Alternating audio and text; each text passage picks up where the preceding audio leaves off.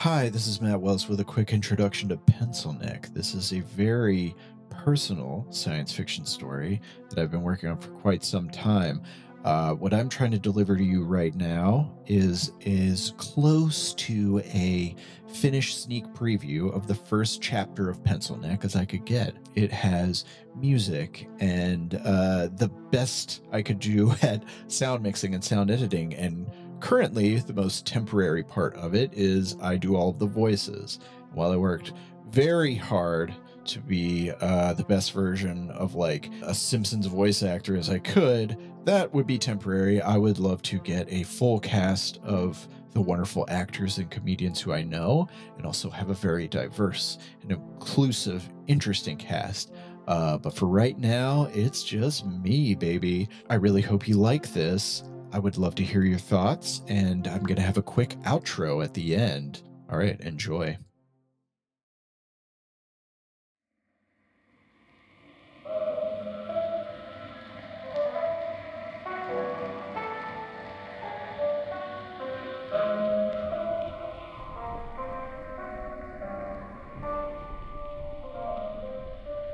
Elliot had been falling.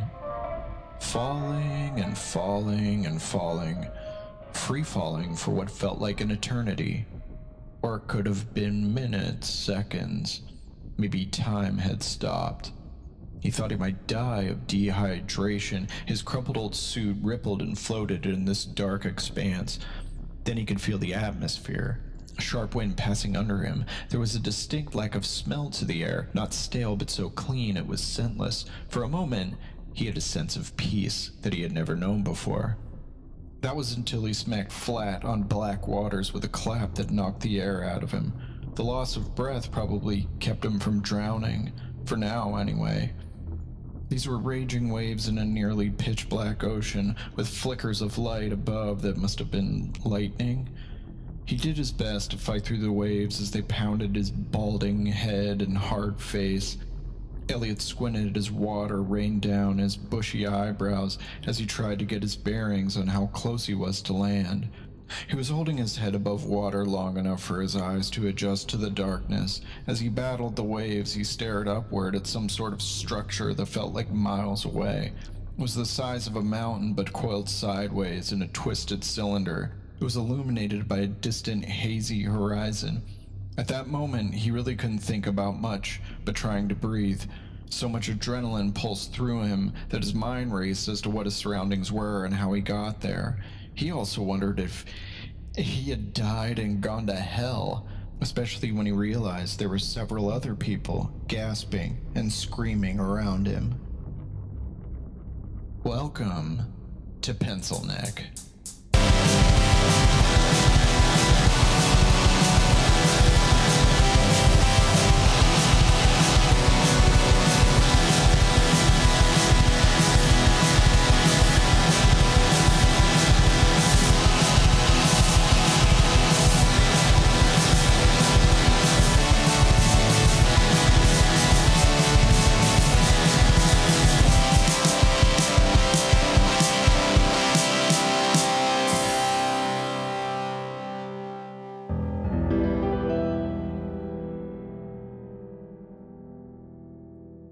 Chapter 1 Dear Heavenly Father, thank you for your many blessings and your many challenges.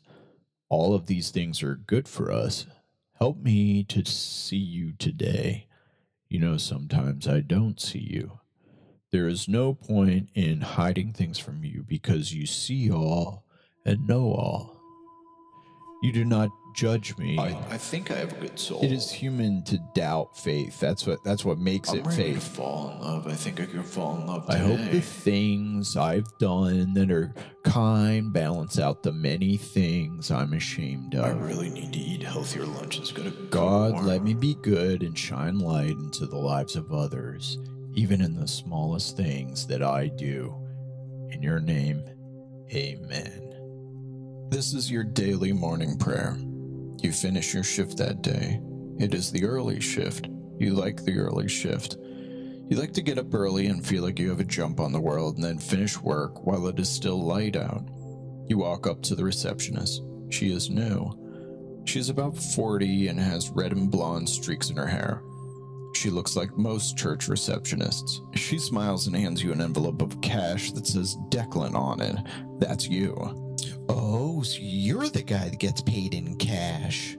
Yeah, yeah, that's me. If I'm not prying too much, why do you do that? That's peculiar. Many people are curious about why you do the things you do, like ask for cash payment. When you work at a church, no one really thinks too deeply about these things, or most things. You could ask for your pay in silver dollars or pennies. They would shrug and do it. You are aware of this, and you already have an answer prepared. Oh, you know, I have like a savings account, but um, you know, I I I I, I feel like it helps me save. Like it helps me from buying uh, too many things online. Oh, I see, I see. So it's like a thrifty thing. That's Uh-huh. so smart. You're very smart. Oh, uh, I'm not, but uh, yeah, thank you. That's super nice. Outside, you greet your favorite part of the day the rush of fresh air that it hits you as you walk outdoors into the vast parking lot. You like the sounds of cars crushing the slush on the winter streets. You like the dirty snowdrifts that pile up near the parking lot lights. The giant neon white cross of the Ascendance Evangelical Church buzzes above your head. In Sherwood, Ohio, there's a lot of fog, so the pastor believes that patrons and non believers can see it like a lighthouse in the darkness. A good marketing strategy, even though the church is pretty hard to miss at half the size of a city block. It is mid January 2017. For most of your adulthood, you have lived in Sherwood, Ohio. It isn't as big as Cleveland or Akron, but it isn't that much smaller either. Population from the most recent 2015 census was about 40,000 and change, probably around the size of a major university in a big city. You can't imagine what it would be like to go to any college, let alone one the size of your city. But that is something you think about a lot. There's a lot of farm country on the outskirts of Sherwood, but you have a big mall with an IMAX theater in town. There are lots of Panera Breads, Five Guys, Burgers and Fries, Chili's, GameStops, Old Navy's, the mysteriously named Claim Jumper. Is it a restaurant? Is it a law firm? How does one jump claims? You'd prefer not to know. And every city like this has these. Those sprawling courtyards filled with beige and glass block buildings where you have no idea what anyone does in there all day. You wonder if hmm. they know what they do all day, but you love wandering around them under their lights at night. You count the money as you sit in your car. The smell of janitorial disinfectant still on your fingers. $300. They pay you weekly instead of every two weeks, which helps you out a lot. Last week was a good 30 hour work week, and this week is shaping up to be similar. You're not the only janitor at church, and the short weeks would be tough if you didn't find other income. You drive to your afternoon errands. You're always a nervous driver, hands at 10 and 2, hands at 10 and 2, extra careful with your blinkers. You have reminders on your phone to get registrations, oil changes, and always get your taillights replaced well before they break. I just don't need any questions. You say to yourself very often. There are no warrants out at this time. You do have priors for breaking and entering and prowling. They all happened the better part of a decade ago and fairly minor compared to a lot of people you know. But there are other things you'd rather not have questions about. Not just about you, but some people you were associated with a long time ago. You almost got into a lot of trouble because of them. And finally, some financial matters. As far as anyone you interact with knows, you are a good Christian boy, and you are still very much a believer despite any caveats that don't align with the scripture.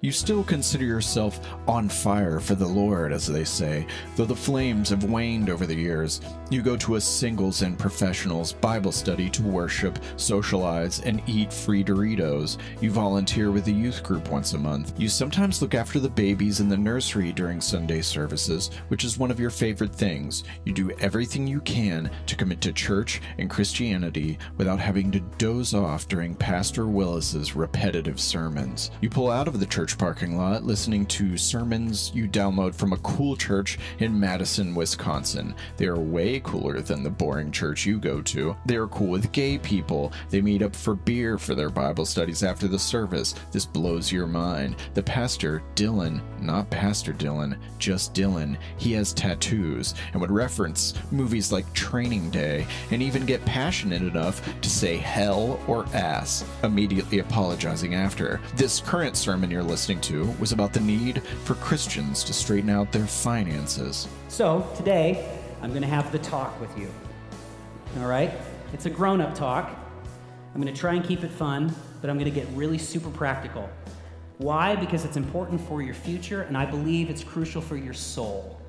This is not a math conversation, this is a spiritual issue. Someday, I will move to Madison, Wisconsin.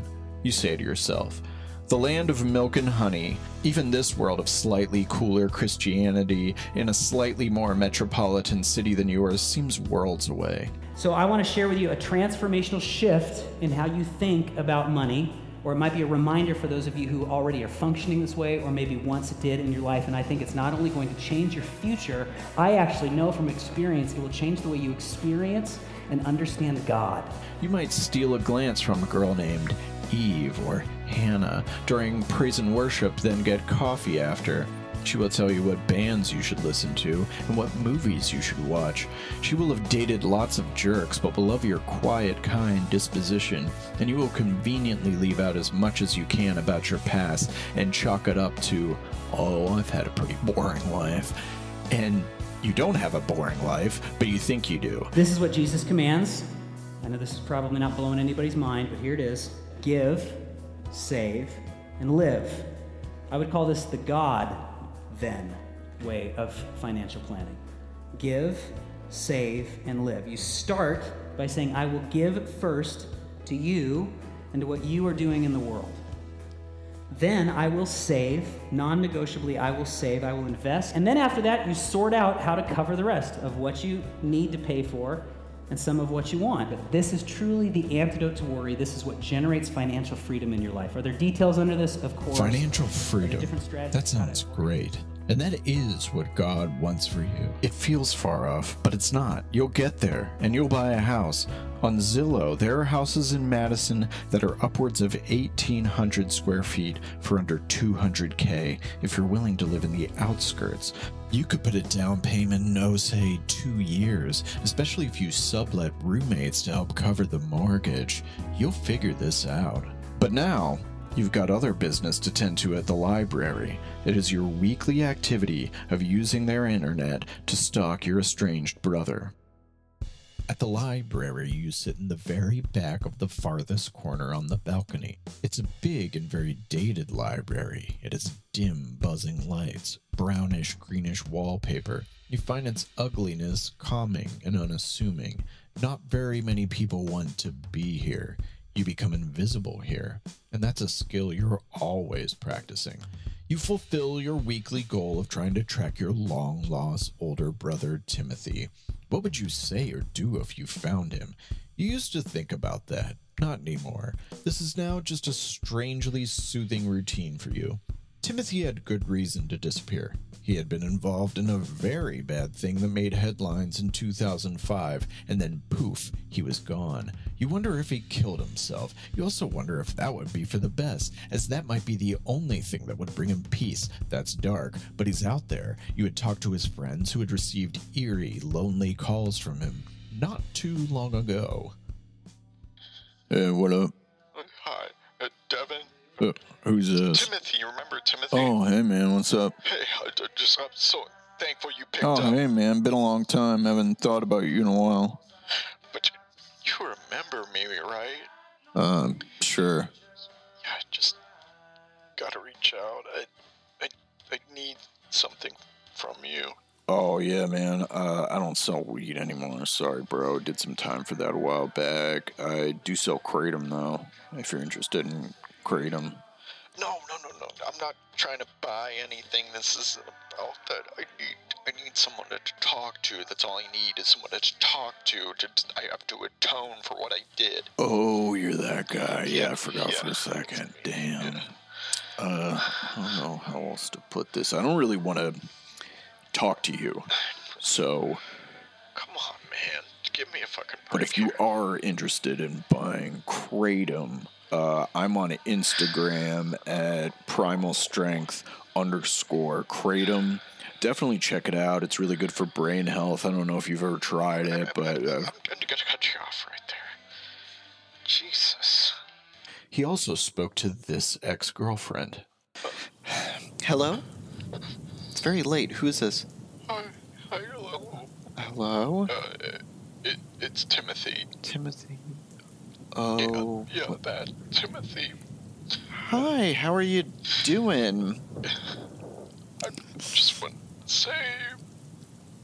I needed to tell somebody my whole life has been a waste. I'm Uh-huh. living off almost nothing. I can't sleep Oh, at night. okay. I'm a piece of shit.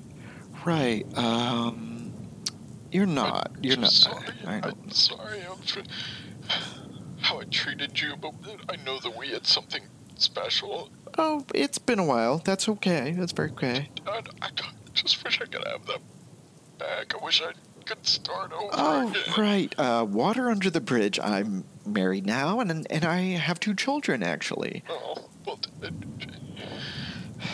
how's it going? It's going great. Uh, yeah, not really trying to keep my options open right now. Oh, oh, yeah, it's a weird thing to ask. Just, Yeah, it is. yeah, I'm so sorry, but fuck. Don't, no, no, no reason to get angry. It's- Everything's okay. Thank you, thank you. Uh-huh. Just, just, will you please just talk to me for a while? Um, no. I, I'm really sorry. Just, it's not personal. I just, I have to get started in the kids' lunches, and they have allergies, and it's a, it's a whole thing. It could take a while to me. I, I just really, really have to go.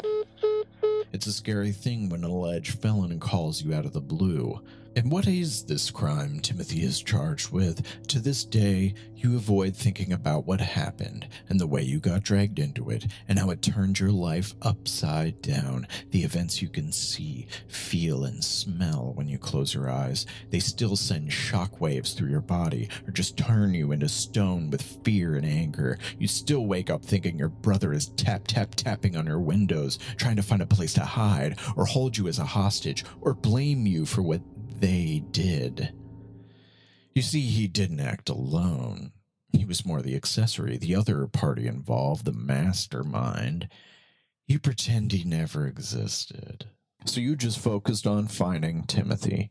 He was very dumb, so it couldn't be that hard, right? There must be some simple answer to how he could stay hidden so long. Someone protecting him, perhaps the other much smarter party. You tracked his potential general location from the area codes of those phone numbers which belong to burners. You even got a couple missed calls yourself that never called you back that matched one of the area codes.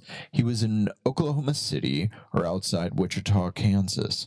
Your main method of tracking was posting Craigslist ads in those cities. Timothy was a big Craigslist hound back in the day, and he was a very early adopter to it, like late 90s when you were very young. On the rare occasion he wasn't being a dick to you, he would help you find young adult adventure novels for cheap. He was a very big gamer too, so you post ads of his favorite hard to find console games and CD-ROMs. The biggest ones are rare versions of cult titles like Giants, Citizen Kabuto Director's Cut, and unfinished games like Simcopter, Persian Golf Rescue. The Piece de Resistance was a Japan-only release of the raunchy Nintendo 64 game Conker's Bad Fur Day, which had a secret level with a sexual cutscene that showed full penetration.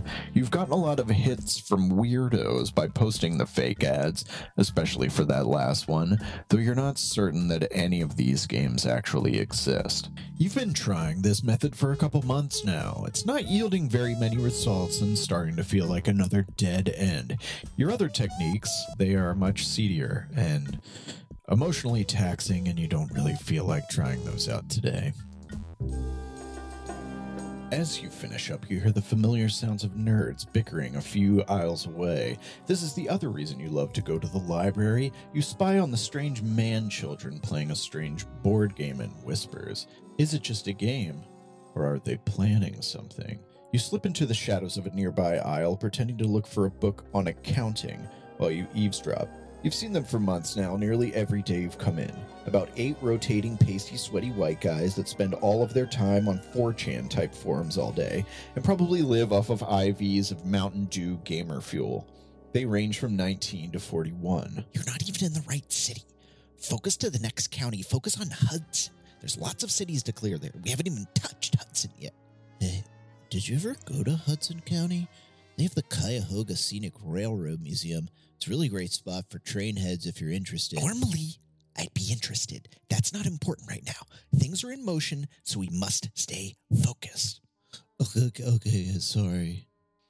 That was the ringleader. What a bunch of losers, you think to yourself. You look down upon them with a mix of superiority and envy. You're jealous of the kinship and community that lies underneath all of their bickering. You often wonder if you would be happier if you just went full nerd guy. But alas, you fear that while you look like a nerd guy, you are too much of a dumb guy to be a nerd guy, stuck in the cracks yet again. Perhaps they are not the bigger losers after all. And the game itself, you admit it does look very intriguing, even fun. It is a map of the United States, very sprawling across several boards. It looks a lot like Risk, but with these large black blocks that have a pearlescent sheen, almost like hard jello cubes of crude oil. Encircling the big blocks or descending smaller clusters of blocks that covered cities and even neighborhoods. The suspicious part is that they mainly focus on Ohio, and even more peculiar than that, Sherwood itself. Another minion speaks up. Hey, uh, is it okay to take the furniture store off the board? Shh, shh, shh, shh, shh, shh. Never say a specific location like that out loud. Always write it or use abbreviations. Oh, yeah. And keep your fucking voice down. Okay, okay. Chill, dude. Nobody knows what we're talking about anyway. Fuck. Ooh, mysterious, you think. You have this classic small towners fantasy that they have some master plan that you could foil. You cannot, of course, just go up and ask because what if the ringleader is mean to you? That would ruin your week. One day, you will steal one of their mysterious black blocks. They're just so alluring. You have to. Light seems to pass just through the edges. They're like those old paperweights your grandparents would buy that have those bubble designs that look like a galaxy on the inside. You can't help but feel compelled to just stare at them, but you snap out of it as one of the boys gets up to go to the bathroom. You pick out your one book that you definitely won't read, a sci fi novel called King Solomon's Mars.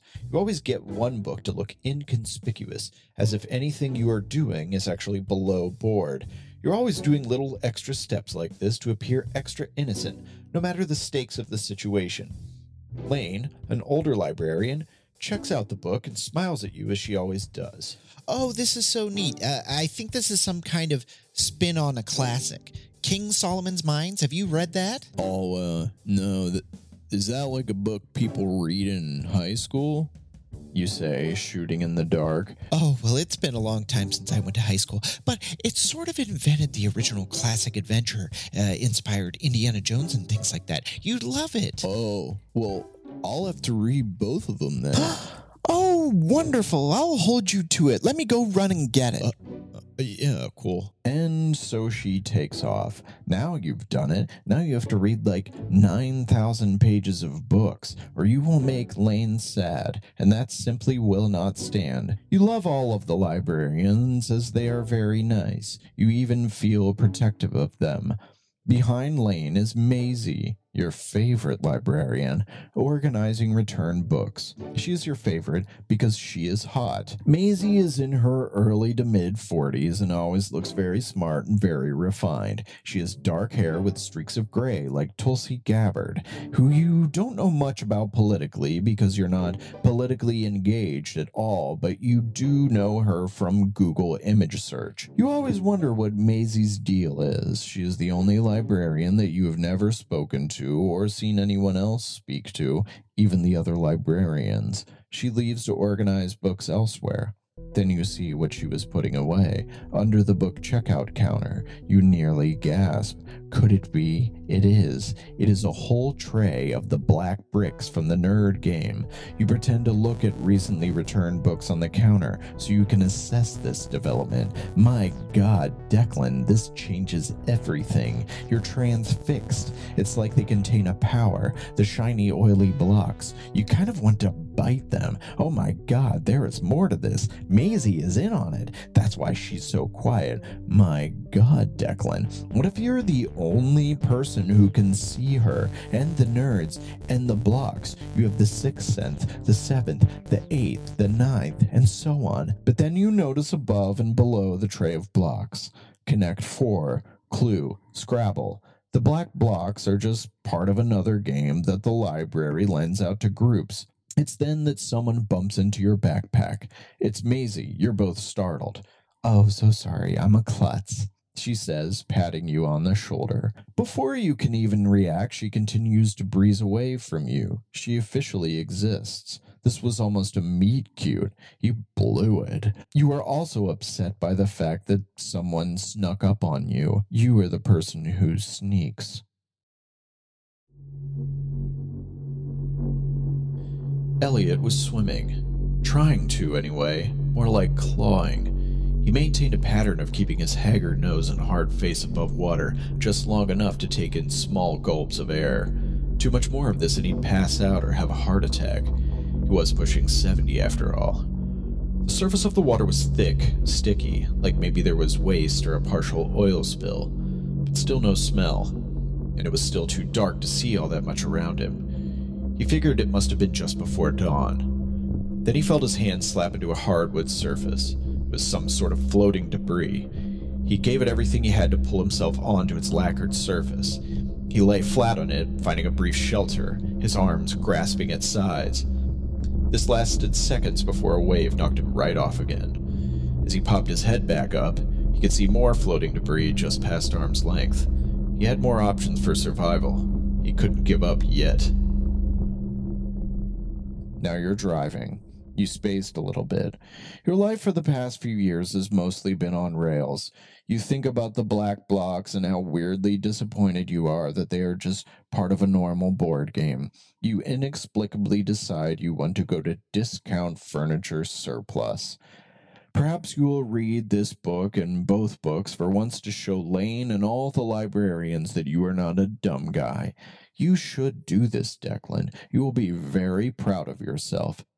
You pull to the edge of the discount furniture surplus parking lot to an alarming and curious sight. A couple cop cars with their flashing red and blue lights are out front with a small crowd of onlookers behind the yellow tape. As much as you prefer to avoid the prying eyes of cops, this you had to see. What happened? You ask a stranger with a long, frostbitten nose. Place got robbed. Oh, jeez, come on. Yep, this is the third location saw it on the news. All happened in three days. What the heck, man? You look on and ponder this situation with skepticism. if you're gonna do an insurance scam, don't overplay your hand, man, am I right? yeah, I know. What a moron. I just wanted to buy a lamp. Yeah, guess I gotta go to Target and pay full price for runners. All five of you stand there mutually satisfied at the store owner's dopey, worried face. This is karma. So, the owner of the discount furniture surplus chain of stores is Scott Desmond. He is a known scammer and well hated figure around Sherwood, Ohio. His stores are renowned for bad and cheap merchandise. As noted by their name, he is generally a dick to anyone that works at the stores, as well as anyone who works for him personally, like landscapers or management, and so on. He would refuse to pay anyone he felt didn't deliver good service. But it goes farther than that. He was rumored to have cooked his books and set up false charities. The biggest one is Scott had removed a lot of apartment complexes to help build overpriced condos across the county. You know this because you got evicted from your last home because of his real estate shenanigans. So seeing him sweat is a personal delight for you. Then you remember the nerds at the library, speaking of a furniture store in hushed tones with the ringleader violently silencing them. Could it be? Is there more to this? No, no, that's so dumb. How could a group of nerds rob three furniture stores, and why? And this onlooker next to you said these robberies have been on the news for days. It all must be part of their game. Or is it? Either way, fuck Scott Desmond. It's 6 p.m. You get dinner at Panera Bread. You sit there with a lamp in your backpack from Walmart and stare into your broccoli and cheddar bread bowl. You feel very heavy. You've just had a call with your parents. They're still in bad shape financially, living in collections housing until they pay off at least 25% of their debt, and gently pressure you for a handout. You reluctantly say you'll send what you can. You always realize how heavy you feel when it gets dark out. A homeless lady next to you is cutting her cookie up into tiny slices, deep in thought, as if she is trying to solve some impossible math problem. She is gaunt under her pile of old second-hand winter coats. You wonder how often she has the means to eat, or if she has some mental issue going on that makes her forget to eat. You then look over at the employee leaving the bathroom with a mop, having just cleaned up, and then immediately wiping down the counters. He looks exhausted. There is a dad waiting to order at the counter, glaring at the worker impatiently. Even just a simple order for fast food, you can't even get that these days. You just stand out here waiting for 10 minutes. All I want is a simple sandwich. I just want an He apple. grumbles, trailing off, knowing the worker can hear him. You wonder what his house is like and what he has in it. A numb sadness settles over you. Are you depressed? No. Depression must be way worse than this. The people you've known with depression can't get out of bed in the morning. They're suicidal. That's not you. You are a morning person and you don't want to die. Basically, it boils down to this you love daytime Sherwood, you hate nighttime Sherwood. You hold leftovers and your other belongings. You stomp the slush off your boots onto the doormat of your shared townhouse in southwest Sherwood. It is one of those widespread complexes where nobody knows each other, and you are lucky to have a small patio. Right now, you are praying the TV is available. You just want to watch one cop show, maybe the new Law and Order that's set in the future, or maybe read one of your books. You open the door, and surely enough, your potato head roommate Vince is on the couch staring with his mouth agape at what is happening on the TV. Here in my garage, just bought this uh, new Lamborghini here. Fun to drive up here in the Hollywood Hills. But you know what I like a lot more than materialistic things? Knowledge. In fact, I'm a lot more proud of these seven new bookshelves that I had to get installed to hold 2,000 new books that I bought. It's like the billionaire Warren Buffett says the more you learn, the more you earn. Now, maybe you've seen my TEDx talk where I talk about how I read a book You groan inwardly. You always pray he is somewhere else, anywhere else, whether it be at a girlfriend's house or a nightclub or at the bottom of a river. Near Vince's lap is his latest girlfriend, probably 10 years his junior, and she is glued to her phone. Vince's mixed lab dog, Dom, comes up to greet you, panting and wagging his tail. You are happy to see him. Then Vince addresses you without looking at you. Declan, what'd you bring me? Uh, I have a leftover apple. I think that's it. An apple. Hmm. Yeah, uh, did you text me? I didn't know you wanted anything. Mm, see, that's it. No love, bro. Dude, it's not my responsibility to feed you. Listen, I live my life one mile at a time, providing for this home. We're not roommates, we're family. That's why I let you pay less rent. I pay less rent because I share half a room, dude. Yeah, and you get access to all of my shit 64 inch plasma, 4K Yamaha sound system, PlayStation 4 Pro. You almost never get to use any of these things. I, I really appreciate that, Vince, but I really Look, I'm coming from a place of love, bruh. I love you. I'm just saying, be more considerate. I'm my own boss. I'm hustling up ground. I'm linking Mm. up building. I don't always have time to be going out, getting meals. Okay, I will try to remember Mm, as a courtesy. that's all I ask. I love you. Thank you. He turns to his girlfriend Megan. See, that's real love. That's tough love. Yeah, yeah, that's really cool. This is your living situation. It is a two floor townhouse sandwiched between a row of other townhouses. The flooring is permanently dirty carpet. The only windows are at the front and back. You have three roommates Vince, Holly, and Lindsay, but there are only three bedrooms. You share a room and bunk beds, thus pay less rent. Holly is the grown up of the house and rarely around because she works three jobs and takes night classes to become an electrician.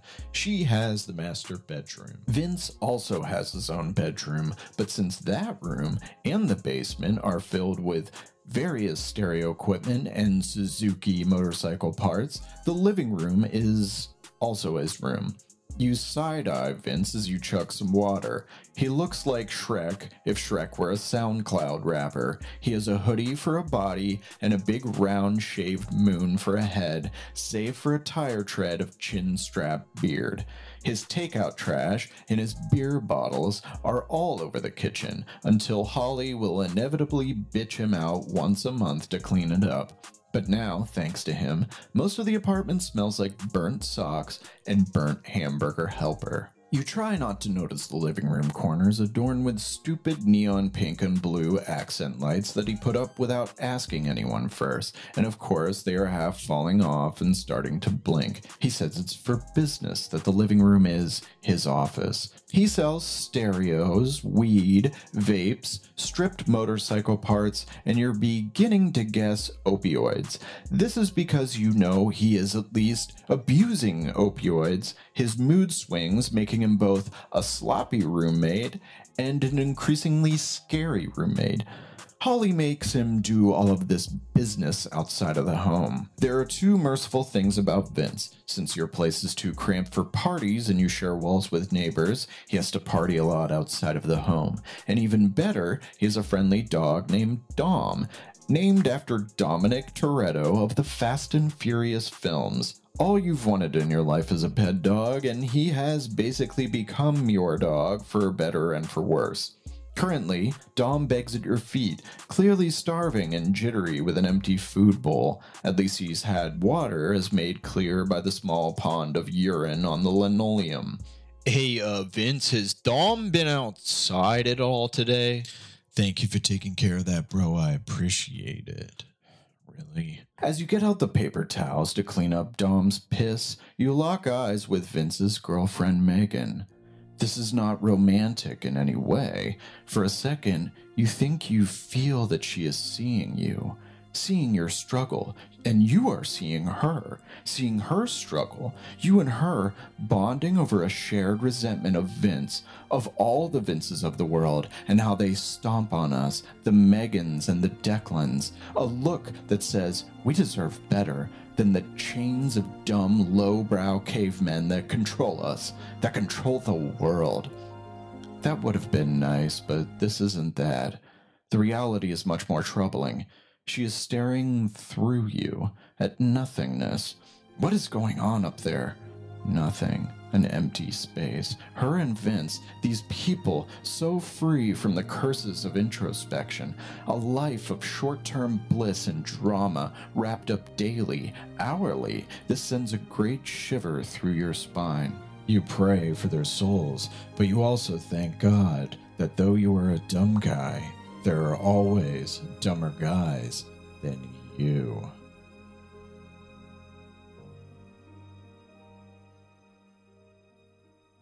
You are now outside your front door in the common area with a well fed Dom as he squats to take a dump.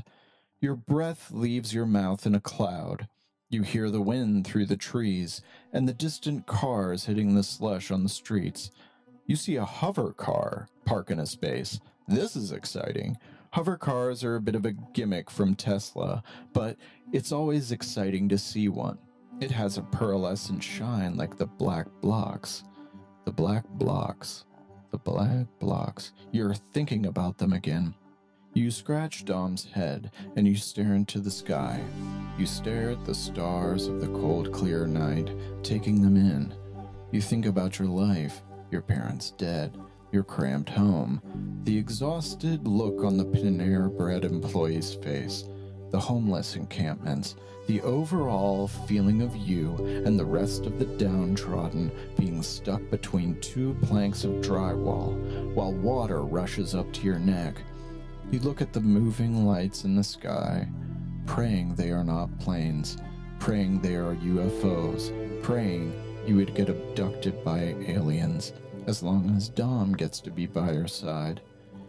And then you see the red lights of the planes blinking and are met again with the numb thud of reality.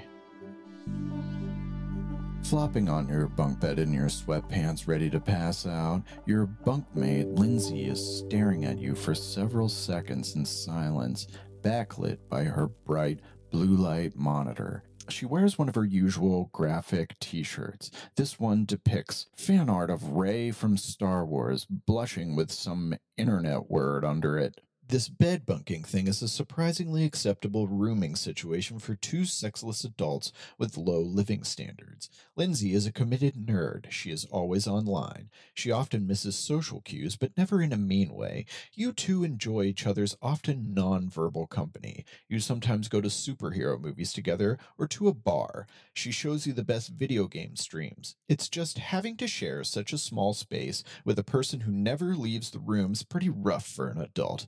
You assume this is what college must have been like. Currently, you and her debate the discount furniture surplus robberies. Oh, Lindsay, come on. It's an insurance scam. Scott Desmond's the dumbest dumbass creep ever. He would totally rip off all his own stores just so he could secure the bag. No, no, no. That that's not what they're saying in the comments, Declan. Oh, Lindsay, you can't read that crap. Come on. Okay, I know you don't trust the voices of the people, but look at the way they were stolen. It says every camera was removed, clean and cut. Street cameras didn't even see a truck roll up. Some lady walking her dog around the back of the building. That was it. Not just that, but why not just set the store on fire? If it's insurance, this would be too dumb, even for Scott Desmond. Nothing's too dumb for Scott Desmond. I mean, the guy had enemies. Maybe someone wanted to screw him over real bad. Heck, I'd do it if I could get away with it. That makes more sense, but it could be something more. Conspiracies are a whole thing with her, specifically the online sensation that is the trapdoor theory. It posits that important people across the political spectrum, incredibly rich people of influence with dark secrets, are going missing or dying in mysterious ways. In addition to people, properties, weapons, cars are all disappearing or getting destroyed as part of a grand scheme to break down the system, as though they are all falling through trapdoors. And because of the variety of the targets, right wingers and left wingers have a field day over it, constantly having vicious arguments about who is at fault. The left wingers saying that it's billionaires, and right wingers saying that it's billionaires, who all happen to be Jews. The majority of common sense people don't believe any of this. Robberies, suicides, murders, these things happen every day to all sorts of people and all sorts of things. There's no way there's a connection to a Honda dealership in North Dakota losing a handful of cars and the missing person report of some New York bartender who had dreams of running for Congress. You think conspiracies are fun, of course. Most people do. You understand the appeal, but Lindsay gets way too sucked in. She spends all of her time on this to the point that you have to remind her to eat. My subreddit thinks this is connected to the disappearance of Elliott Abrams that was only a few days ago. Uh, what? Have you ever heard of him? Uh, yeah. Uh, well, I, I think in school, can you like jog my memory? So he was this guy, mm, layman's terms, that did all this bad stuff in Central America in the 1980s. He helped paramilitary troops wipe out men, women, babies, old people. Really gross. I read a ton about it. Soldiers tossing babies into the air, catching them on the Lindsay, blade of their Lindsay, Lindsay, you can't be talking about stuff like this to me. I'm, I'm sorry, I can't hear it. Images of violence burn in your head very easily and give you nightmares. Hmm, okay, sorry. I got too gassed up. Basically, he's this guy who shows up anytime a country is about to be run with, with communism, even a little bit of communism. Him and his Republican friends hate all that, so they love Elliott Abrams. So he'll do anything he can to stomp it out and put in some far right sock puppet dictator instead. He's a war criminal, and he was supposed to get in trouble, but he got pardoned in the 1990s by, you guessed it, George Herbert Walker Bush. Oh, I definitely remember that. Yeah, very bad guy. Declan, he is the architect of evil. So, uh, how'd he go disappearing? Apparently, he had some upcoming plans in Venezuela. So he was there, like evil location scouting. And he was out hiking along a cliff with his friends or partners in crime or whatever. Then there was a rock slide, and they all fell in the water, most likely dead, but no bodies have been found. Damn. How long did this take to find out? Guy fishing on the shore went to get help, but they were pretty far out there, so it took hours to get boats. No way they would survive. Oh, yeah, damn. So, like, tides and waves and all that, they probably got pulled, like, way out. I don't know. Uh-huh, uh-huh. Yeah, that's crazy. Well, good. I mean, guy sounds like a big douche. Certainly the biggest douche. But get this they didn't find anything. They sent boats, no remains, nothing, except for one single shoe. What kind of shoe? A dress shoe. A dress shoe? Who the fuck goes hiking in church clothes? Mm, yes, yes, that's what I'm saying. Because maybe he went disappearing before the hike. Hmm, yeah. So they just like planted one of his shoes there. Yes, yes, exactly. Thank you. Or, you know, I don't know. Maybe he didn't want to go on the hike and they're like, hey, you're an old man. You should get some exercise. Like, I don't, I want to go. I'm only going to go for a little bit. I guess I ain't changing. So he, he goes for the hike and he's got his slacks on. He got his blazer and he just doesn't want to be there. I don't know. Uh, all bets are off, I guess. Anyway, it's been a week. There's almost no evidence. Everyone hated this guy. There's a clear motive. Uh, yep. Like stabbing somebody with an icicle. The perfect crime. It's just like Trump and the limo look just like an accident. Oh, no, no, no, no, no. We are not going down that road again. Ah, yes, the crown jewel of the trapdoor theory. Basically, the whole thing that kicked it off. Donald J. Trump's infamous limo accident of spring 2016. Lindsay talked about it all the time. Yes, that was weird, but he survived, even if it knocked him out of the presidential race due to serious injuries. Sure, it's a little bit mysterious, and it killed some of his prominent aides. Somebody said a top one named Steven something burned to death in it. Burned very slowly. Just screaming the whole time, very slow. Horrible, horrible way to die. But you didn't buy any of the conspiracies about this. They say the driver was on a real cocktail of cocaine and opioids. Since it's Trump, of course he was. So, there's going to be a big memorial speech at Ted Cruz's inauguration, like Elliott Abrams was some hero instead of a mass murderer. Gross. The vice president will probably say something too. that should be funny at least. Ben Carson rules. Three furniture stores cleaned out, no evidence. A top war criminal mysteriously drowns days before, no evidence. Okay, and I'm always asking you this. I want a straight answer this time. What's the connection? What's your theory? The question is the answer. Uh, Lindsay, can you remember to turn your monitor off before you go to bed? It keeps waking me up. Lindsay quickly recalibrates. She never takes it personally when you need to stop hearing her ramblings. Yeah, okay. Um, sleep well. I'll update you in the morning. You fall asleep in minutes. Then you wake up at the witching hour to the light from Lindsay's monitor. She's sitting in her chair, dozing in front of it. You wake her and usher her to her top bunk.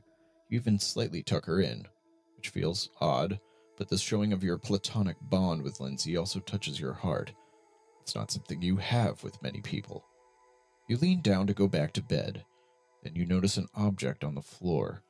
It's a multicolored reflection in the light from the window. It's one of the black blocks.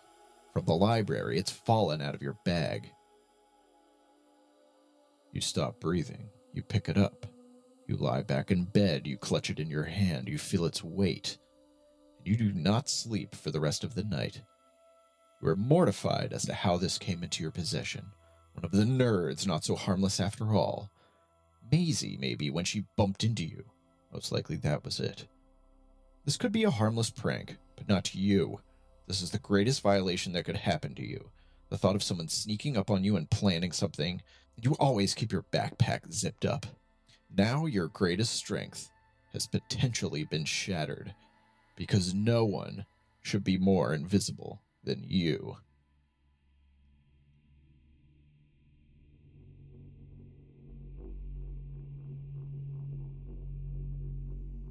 Elliott Abrams was sitting, sitting on a floating platform. It rested firmly on the dark water's choppy surface, which surprised Elliott, because he was sitting on a couch, an otherwise common living room couch, long enough to sleep on. He thought maybe it belonged to a cruise or a private jet, its flotation built in as a security measure, but looking around, he saw no wreckage of any such thing. And as dark as it was, he knew he was no longer in Venezuela. He watched in the distance as one of his companions from his hiking trip screamed for help as she was pulled under the water. Elliott kept watching, waiting, to see if she would resurface. Minutes passed. She didn't. He stared at this for a minute, trying to figure out how it made him feel. Then he got distracted by just how damn uncomfortable this couch was. Just light cushioning and wood. He saw a big price sticker on the arm next to him. 139.99 marked down from 179.99. And under that it read Discount Furniture Surplus, the New Year, New You sale. Still overpriced, he thought. Then he looked down at his feet and groaned. He lost one of his favorite loafers in the fall off the cliff. They were a gift from Ronald Reagan himself. Sitting next to him on the big hard couch was Nick, Elliott's main aide. Elliott had found Nick thrashing in the water shortly after he found the couch, then reluctantly pulled him to safety. Nick, about 38 in solid shape with a boyish face, sat there doubled over with a heavy cough. Elliott looked around the endless plain of darkness that stretched before them, littered with more floating furniture. Nick took off his t shirt and wrung it out. He side eyed Elliott, studying him. Hey, uh, Elliott. Yes. Um, I guess there's no better time to say, but um, nice suit, dipshit. Oh, fuck off.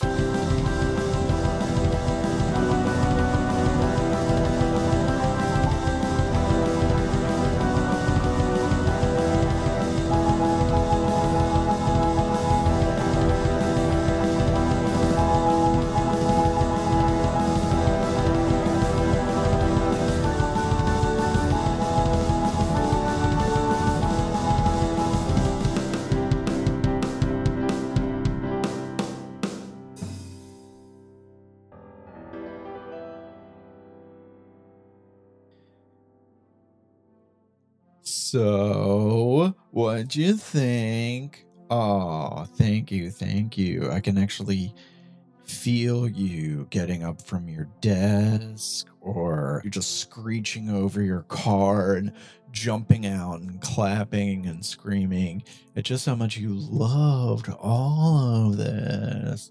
Um, I do hope you liked it, guys. Uh, it's it's it's gonna go to a lot of crazy places. You're gonna learn a lot more about Declan, and the main story does follow him. And in between, you're gonna hear all these little snippets of a world that is growing, and these strange disappearances, and this trapdoor theory, the conspiracy, it's just going to grow and grow and grow. And uh, I don't want to give anything away, but I can tell you it's going to go very big, very, very big. It's not going to have some fucking fake out where, oh, he's crazy, or, oh, it was just a reality show. I don't know. Like, you know, we want to go big with this. I want to, I want to, I want to see big concepts. I want to tell a story. My dogs are going crazy up there right now. Um, because they're excited about where this is going to go. They're the only people that I've pitched this entire story to, and they love it. They can't get enough of it. And I really hope you guys liked it. I hope that the work in progress sound mixing, sound mixing with all of my hissing S's wasn't that bad. And I hope you like the music. I actually scored a lot of the music. Not all of it. I did not score Open the Eyes of My Heart, Lord, which plays over the church part a lot of interesting needle drops in there. We got Stone Temple Pilots, Creep, while uh, Timothy, the older brother, is talking to his uh, old friend. We got The Move with the song Feel Too Good. Um, you might recognize that from the Boogie Nights soundtrack. The very opening, like creepy intro song, that is by the composer Bela Bartok with one of his home recordings of piano musings that he did while he was high on morphine. Uh, that could be libel. I don't know that he was high on morphine. Most artists of his era were, though. Oh, what a year, guys. What a fun year. But hopefully, something like this is an escape from that. This is an alternate 2017, a perfect alternate universe where Ted Cruz is president. That's what that's what we all wanted to happen 2016, right? So it's just a lot of little differences just kind of sprinkled in there to make you say, uh, what? I hope that you guys liked the little world building things that give you cues that this is not our reality, like the hover car. There's also a, like a little allusion to Declan's parents are forced into collections housing, which is not a real thing as far as I know, but it feels like it could be because uh, we are so overpowered by so many debts that why don't they just come up with a way to keep us in some sort of internment camp until we work off our debts? I mean, I think it would be a great idea. But but what did you like? What did you not like? Uh, did you just glaze over? Did your ears just glaze over after listening to this for like 10 minutes or less? Uh what do you think? To make salmon tonight for dinner and some potatoes in the instant pot. And maybe some Brussels sprouts, some pan fried Brussels sprouts. Did you like listening to my voice all this time? I took one voiceover class back in 2009 in Valley Village from a very lovely woman, and I cannot remember her name. She told me at the end of the class, You know, at the beginning, I didn't think you were serious about this thing, but by the end, I think you can do it. Then 11 years pass by of not doing any voiceover, and here I am, having to record the same paragraph of narration no less than 10 times in a row in GarageBand.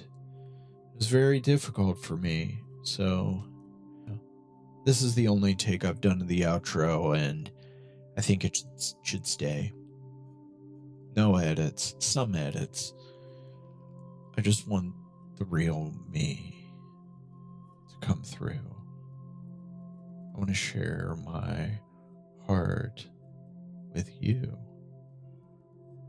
I want you to know who I am.